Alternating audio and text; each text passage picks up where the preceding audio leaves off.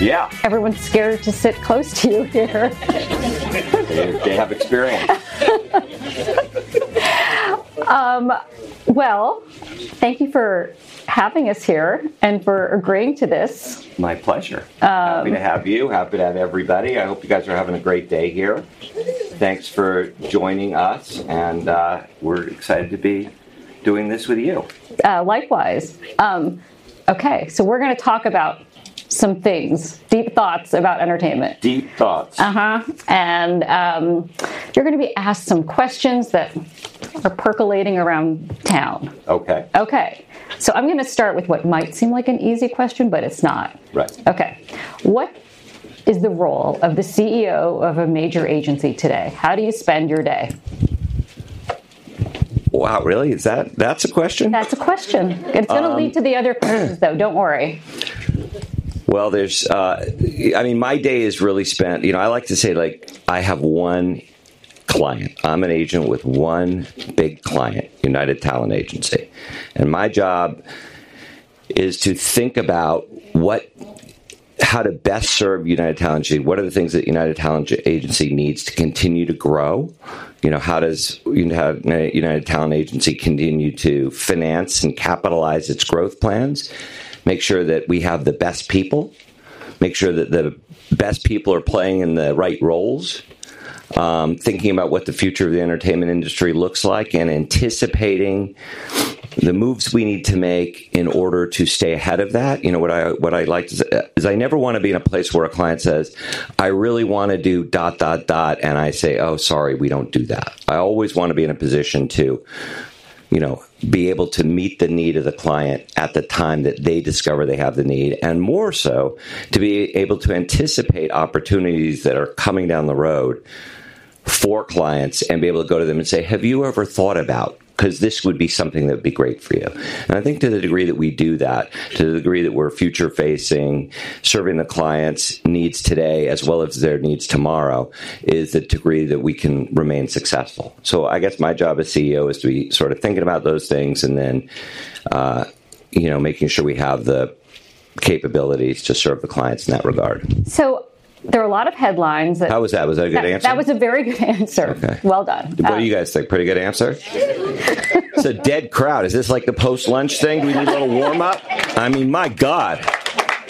Um, but you've diversified the agency yes. a lot. Yes. A lot. And you have private equity money in here now. Yes. you. Uh, you have sports, and Rich Paul did an amazing job this morning. Lots of things. Yep. So, are you are you a representation business? Do you call yourself that still? I mean, we are really very much a representation business. I know, like people like, you know, is William Morris still a representation business? They really are, but we really are. We do not own other assets other than really entertainment assets. We partner in a product, couple of different production initiatives. Uh, we represent a management company in the influencer space, but for the most part, and we have a you know top flight, the leading uh, consulting firm MediaLink, which focuses in the world of brands, consulting with brands and platforms. But we're really very much so built on the idea of serving clients, representing clients, serving clients, and helping them build their businesses. Uh, and will we expect you to continue to be? just in the representation business? And I just, I don't mean. Yeah, I mean, you know, I was talking to somebody. I said, yeah, we're just sitting here over here stacking nickels. You know, it's such a tough business. But, um, you know, I don't really look at the world sort of like in a, such a binary way. If the right opportunity came along and there was an asset that we thought would be a great asset for us to own, that we would be great owners for it. Mm-hmm uh, we wouldn't say, "Oh, sorry, that's not representation, so we can't do it." I don't. Yeah. I, I, wouldn't think of it that way now. Okay. Um, so then, I want to turn to uh, two topics that are intertwined, um, and I think you'll agree: um, streaming and streaming profitability, mm-hmm. Um, and the looming potential writers' guild strike. Uh, so, I. That feels like three, but okay. who's counting? Um, so uh, let's start with the question that probably um, impacts your clients a lot. Uh, the industry is fighting to become profitable through streaming. There's one profitable streamer in town. How is this affecting how your team does their job? Well, I, I think it, it's affecting us because you know a lot of our buyers are in some phase of trying to figure out what business they want to be in. They sort of were one thing, then they went all in on another, and then they're kind of retrenching. They're realizing that by sort of squashing multiple windows into one window, they didn't necessarily do themselves as much good as they thought they might. They did, they weren't their their stock wasn't recognized as a similar multiple to Netflix, which I think was part of their ambition. So I think people are wondering, wait a minute, what should we do? Do we go backwards? You know, what's the health of? And the pandemic came, which sort of accelerated, you know, which created a huge amount of anxiety, and that anxiety accelerated people's movements. There was a sense of urgency and a rush to get over to streaming. And I think now people are going, whoa, whoa, whoa, what what's going to really make sense? Mm-hmm. What what is our long? What's the long term smartest um, strategy for us to pursue? How do we maximize the value of our content across for across multiple platforms for as long as possible? And I think there's certain things that are, you know, fundamental to the exploitation of content, maximizing the value of content that may not exist inside of the Netflix universe. And so I think there's I think people are starting to evaluate all the different ways that content can be exploited and I imagine those thoughts are going on everywhere including at Netflix. Right. And you I'm sure have had many clients who've experienced some pain in the last half year where shows are being unordered, I guess is what we're calling it. Yes. Um, or things that were shot are not being shown anymore anywhere. Uh, how, how, what do your clients say to you about this? And that's a tough that's tough news to deliver. It's tough news to deliver, and it's you know it's a really painful experience because you've made something, you've worked on it, it's there, and no one sees it. The assumption is, oh, it must not be very good, so you don't really have the ability to say, no, no, no, it it's really good, or I really think it's good, or at least to have the experience of watching it with an audience and either enjoying their enjoying of it or right. be able to see, wow, look what we missed and what we could have done better. So it is really difficult for clients, and that's an unfortunate, you know, so much that's happened in the sort of wake of the pandemic has been, you know, a product of this sort of rush, rush decision making and and sort of leaping to conclusions. And I think that the byproduct of that has been, you know, a lot of money lost and a lot of people going, wow, that was a horrible experience. Well, we're nearing the one year anniversary of Netflix's correction, as maybe some people would call it, mm-hmm. um, where they also introduced advertising. Uh, right. that, or the, the plan to enter advertising um, several months later. And you have some thoughts about that in terms of what it should mean for the people you represent. Well, that's a, it's a small. I mean, what I really believe is important for our business is alignment of artists with the success of the shows and films they work on. And I think that, you know, the Netflix model has separated people from that alignment in a way that, you know, we knew probably wasn't a good idea, but I don't know that we could have necessarily foreseen all the downside of it. And then, you know, the bargain of Netflix was let's, we're going to pay you a bunch of money. We're going to pay you more than you might have normally made you're gonna you're gonna have no back end. There's gonna be no additional revenue received against this programming. It's gonna sit on our server, and that's gonna be that. And now they've sort of, to some degree, changed the rules by having advertising. And I think there is a worthwhile consideration of what that might mean. From what I know so far, is the advertising, the amount of subscriptions to the ad product isn't really that significant. So I'm not right. sure there's going to be that much revenue or it's going to be that meaningful. We'll see how important that piece of the puzzle is for Netflix long term. But in general, the more important conversation to me is really how do we create alignment between creators and uh, platforms and studios and the people who finance content because they should be aligned. It's good for business if they are aligned. So can I just ask you like can you you Jeremy Zimmer can you not get all the metrics that you need when you need them? Yeah. Still, all the metrics and all the data is not readily available to me, Jeremy Zimmer. and there, do you feel like, as an industry, Jeremy Zimmer and the Jeremy Zimmers of the world can't do anything about that at the moment. Is when when, well, when I think is we it- can do something about it, but we can't do something. It's going to be part of a steady, consistent conversation. I mean, now there's going to be a pretty significant conversation around residuals having to do with the WGA and the DGA. That's another form. That's another form of compensation that requires transparency around data. Right. So it seems somewhat inevitable to me that the data will become available okay. Advertisers are certainly going to require data in order to spend significant dollars at Netflix. I mean, my colleague and partner Michael Kassan has worked with Netflix on their ad platform. There will be some requirement for the advertisers to have transparency, and once you know, once that gets out of that, once that box gets opened, I imagine there'll be further transparency. So your clients, you start, you know, when Netflix was um, beginning its uh, ascension in the town, it probably seemed pretty exciting to get the upfront payment, and you know, a, a, you didn't have to worry about the performance of your show. It was, it seemed. Uh, seemed pretty great, but now that conversation seems to have shifted, um, shifted to uh, people wanting, you know, wanting to be rewarded on the back end. Um, and Well, uh, yes, yeah, first of all, what we know is that every new entrant becomes the thing, right? So whatever that is, is, oh, yeah, that's what I want to do. Everybody wanted to do their shows at, you know, HBO, and everybody wanted to do their, you know, let's go to cable because there's more freedom on cable. Let's go to HBO. There's more, fr- you know, and uh, so each, every time a new technology comes, there's a lot of curiosity and a lot of excitement. And ultimately, you know you evaluate it over time and you go oh yeah there's a lot of great things and there's some things that are not optimal. Compared to the network experience i mean netflix as compared to the network experience you can't make a comparison. As an audience member or as a creator the net the network experience unfortunately became so brutal for creators that Netflix is an absolute incredible place to make a show. So, what do you mean brutal for creators? In what sense? Well, I just think if you, you know, if we watch what happened over time at networks, you know, the sort of aspiration, the quality aspiration of the networks continued to go, let's say, downhill.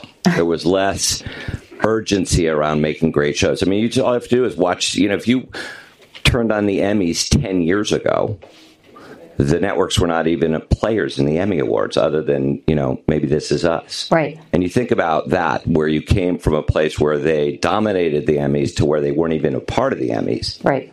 And you think about so what was that experience like for creators? And then the ad load on shows was so painful. Like what you know now, I mean, for those of us who have uh, DVRs, it's almost impossible to watch a show on a regular show on network television because the ad load is so painful. Unbearable. I mean, we have to do it with sports, but if I, you know, if you see that State Farm ad, you know, one more time, you're just gonna be like, I can't take it anymore. This poor guy, Jared, let him free, free Jared.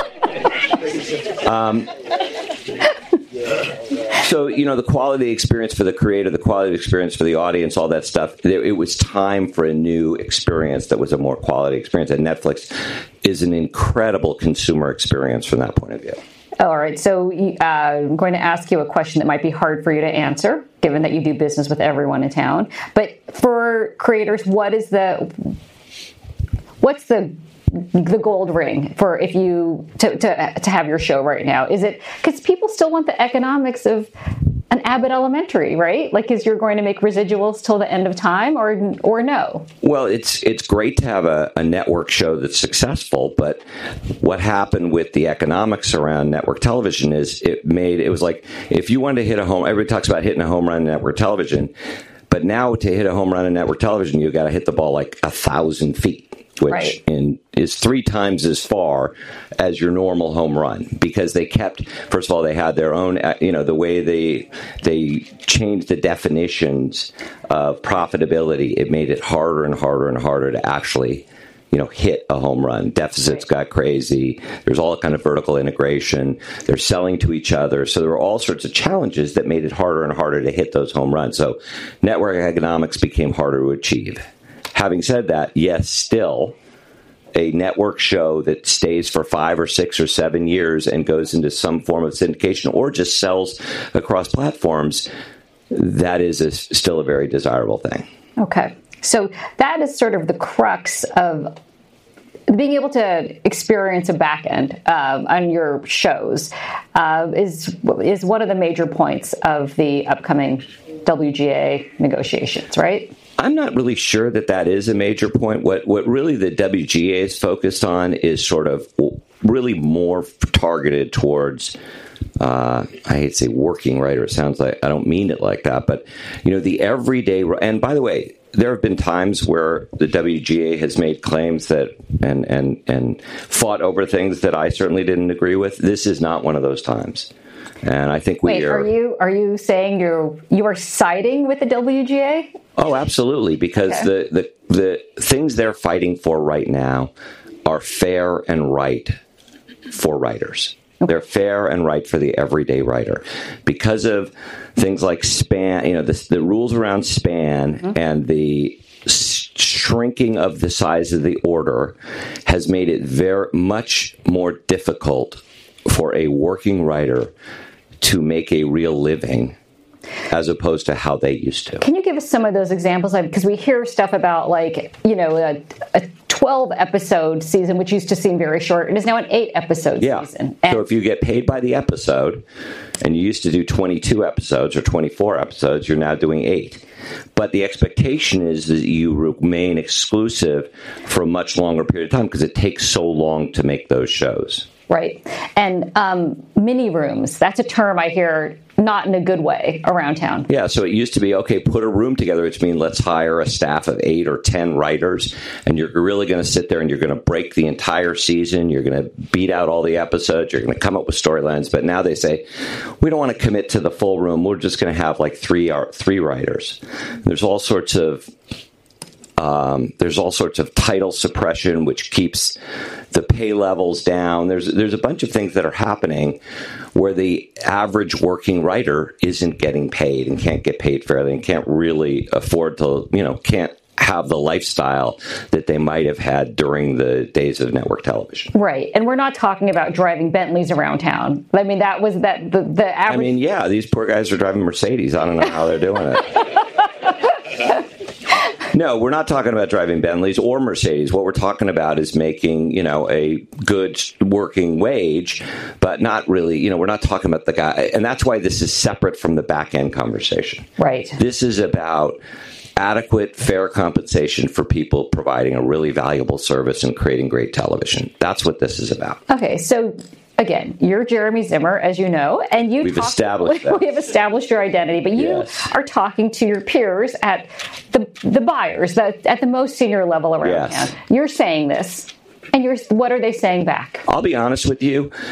I don't get tremendous disagreement on this subject. Okay. But what they're facing is the incredible overall cost of creating content today. That the cost of making television and film is so much higher than it's been, and the profitability and the margins have been so impacted that while they can say, well, yeah, that's reasonable and we can understand, but in the context of all the problems we have, just giving more money to more people isn't helping to solve the problem. So, what the pushback I get when I make these claims and when I fight for back ends and all this stuff is, yeah, but the cost of the shows is so incredibly high.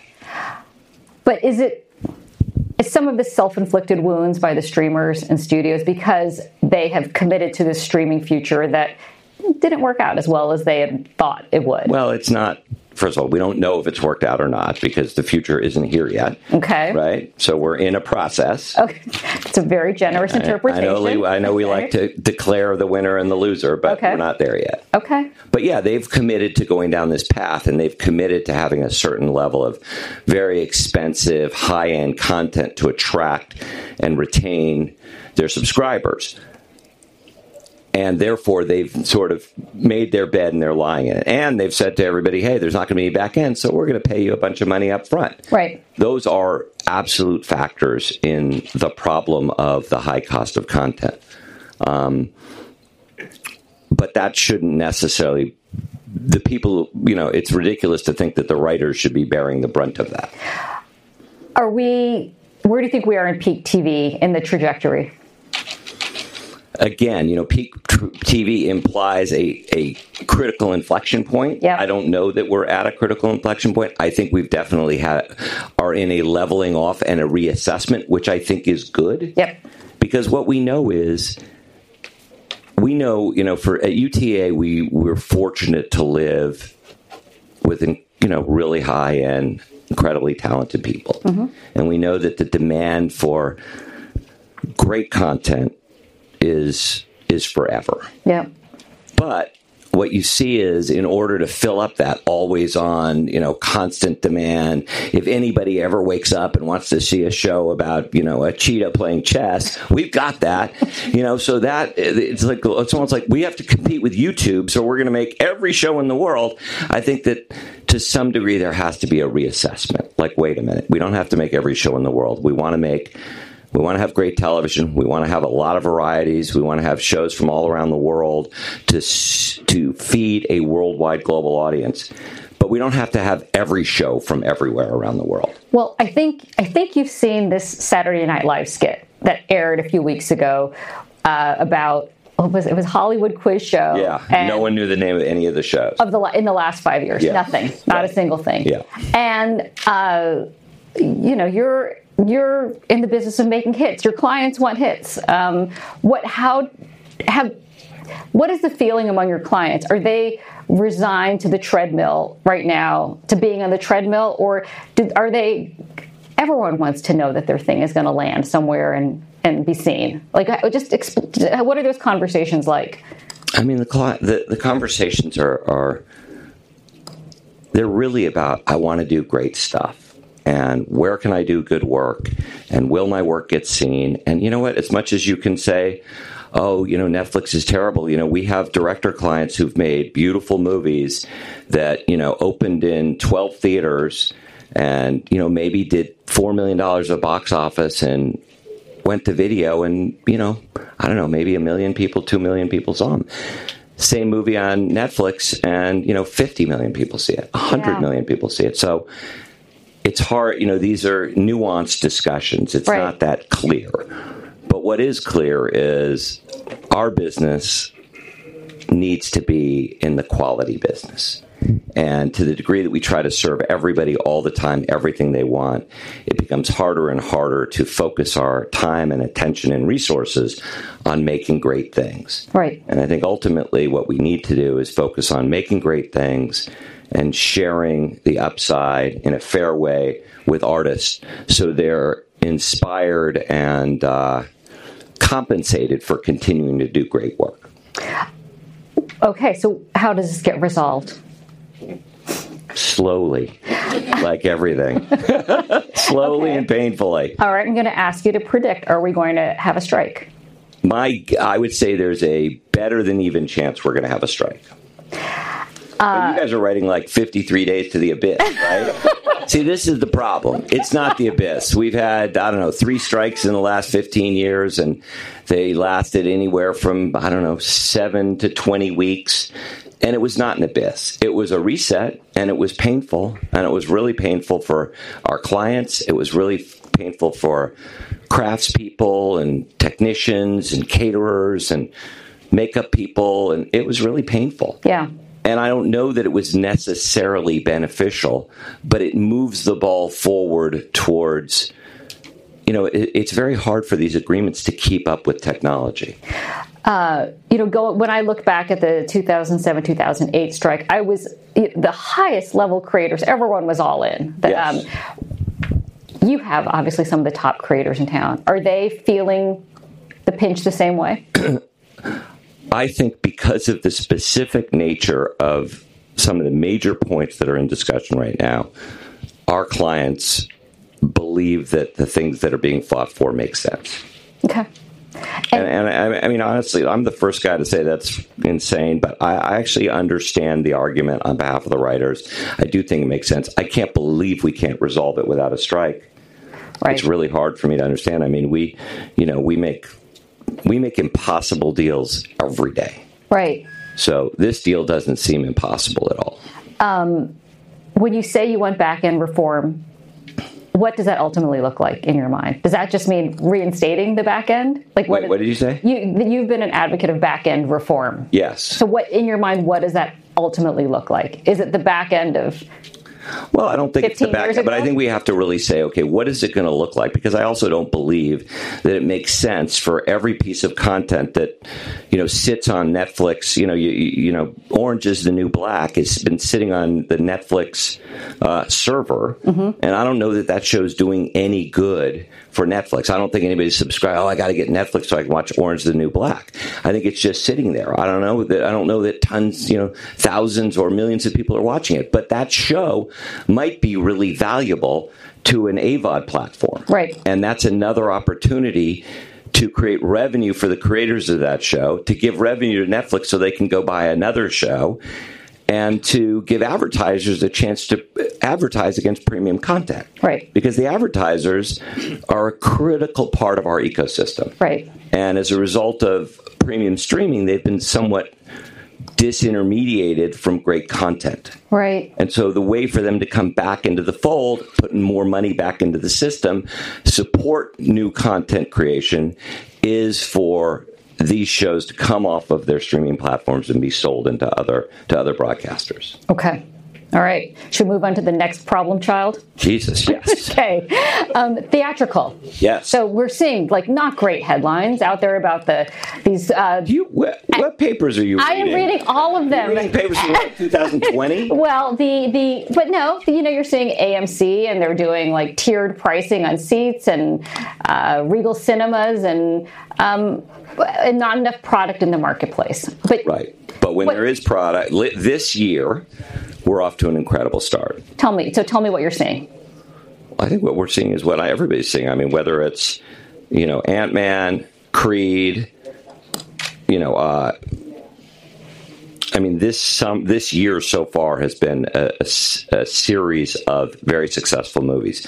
Puss in Boots. I can't remember them all because now it's stage fright. But we're we're off to a very very good start in the beginning of this year, and I think this is going to be an incredible year at the box office. What are you What are you excited about? I'm excited about Chris Nolan's movie. I'm excited about Marty Scorsese's movie. I'm excited about our client James Gunn's Guardian of the Galaxy. Um, I'm really excited about Air, which is coming yeah. out in a couple of weeks, I think. Yep. And I, I'm I'm excited that there's going to be an interest, uh, a more interesting balance of kinds of movies that are coming out, right, and that are going to get people excited about the box office. You know, where where this business used to really depend upon big, great movies about people and about humans and about human dilemma and human accomplishment. And I think that, you know, part of what's happened is in the sort of being all in on, uh, you know, franchises, the emphasis of that has shifted. And I think another important part of our business used to be the Academy Awards. The Academy Awards used to be a huge marketing platform for the movie business. It wasn't just for the movies that were it was for Hollywood, for the movie business. Around the world, the Academy Awards were a symbol of filmmaking excellence, and particularly filmmaking excellence from the Hollywood movie system. Right. And as a result of there not being those kinds of pictures being consistently fed through, I think that the value of that symbol and therefore the value of the U.S. filmmaking business on a global basis has been diminished. I think it's really important for our business that we go back and focus on making great movies. Well, so what it's it's Oscars week. What is the narrative of this year's Oscars do you think when you see what was nominated? I mean, I think the narrative of this year's Oscars was that it was hard for people to find you know, high budget, quality mm-hmm. oriented movies to include in the nominations. I think the movies that are nominated are beautiful movies, but they're not movies that drive audiences to a huge degree. Right. And I think that you can have both. Right. You know, I think you can have both. And I think that we need to go back to working on having both. Um, let's talk about stardom Uh, you represent a lot of stars in your shop here. Um, at the Oscars, Tom Cruise, one of the most durable stars of our lifetime, uh, is, is, his movie is a, a big nominee uh, this week. And um, but it's becoming harder and harder to maintain stardom. Uh, and what? Do, how? Tell me what you do to manage your clients. And I, I actually want to bring up a quote um, that I think a lot of your audience has heard. The advice that uh, Leonardo DiCaprio gave Timothée Chalamet: no hard drugs and no superhero movies. Yeah. Okay. well, I've never done a superhero movie, so I've done half of it. Um, no, I really think that that I don't think it's as simple as no this and no that, but I do think you know Timothée Chalamet. If you look at what he's done so far, or certainly Leonardo, as you look at what he's done for his whole career, it's working with great directors. It's working on movies that have a size and a scale and a complexity that's really, really compelling, but also a storyline that is, you know, there's something big and heroic and really scalable human. about it and human. So I think that's I think that's really important. And I think I, I, don't remember because, of course, again, whether it was Bette Davis or Joan Crawford, but one of them said, you know, the stars didn't get smaller, the movies did. Right. And I think we're right there again. It's like the movies for our stars have gotten smaller. It's harder and harder for them to find a movie that will allow them to be great well, and be big. So they end up, you know, putting on some latex and doing a Marvel thing, which right. is great. You know, that's great too. But it can't be the only diet that they're on. But Jeremy, how do you encourage from where you sit? How do you encourage the studios to take bigger swings? Well, it's a combination of things, right? Because what studios will tell you is, yeah, but no one's writing those scripts, and and we will say, yeah, no one's writing those scripts because there, no one believes that the studios that there's that there's a a market for those things. So it's it really becomes everybody working together to decide. So it's incumbent on us to remember the great scripts our writers have written before and trying to bring them back to the fore. It's incumbent on the studios to look backwards into some of the stuff they've developed that might not quite have made it but might still be great. It's incumbent on you know great writers to keep trying to you know write something that they think is special and big and and will really move the needle all of these things it's it's it's it's it's the coming together around a notion of we really want to, you know, we want to make things, we want to try to make some great things. Right. You know, because I think the whole system got very, uh, it became really, I don't want to say easy, but we, we got very, very focused. Everything was about IP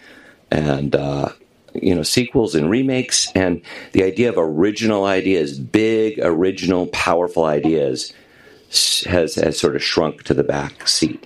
When, um, when you meet with the up and coming Timothée Chalamets uh, in the world. What what defines stardom to them? Do they still have this sort of you know gimlet eye view of the movie industry? Well, I think the beauty of actors is is that they don't walk in like I just want to be a star.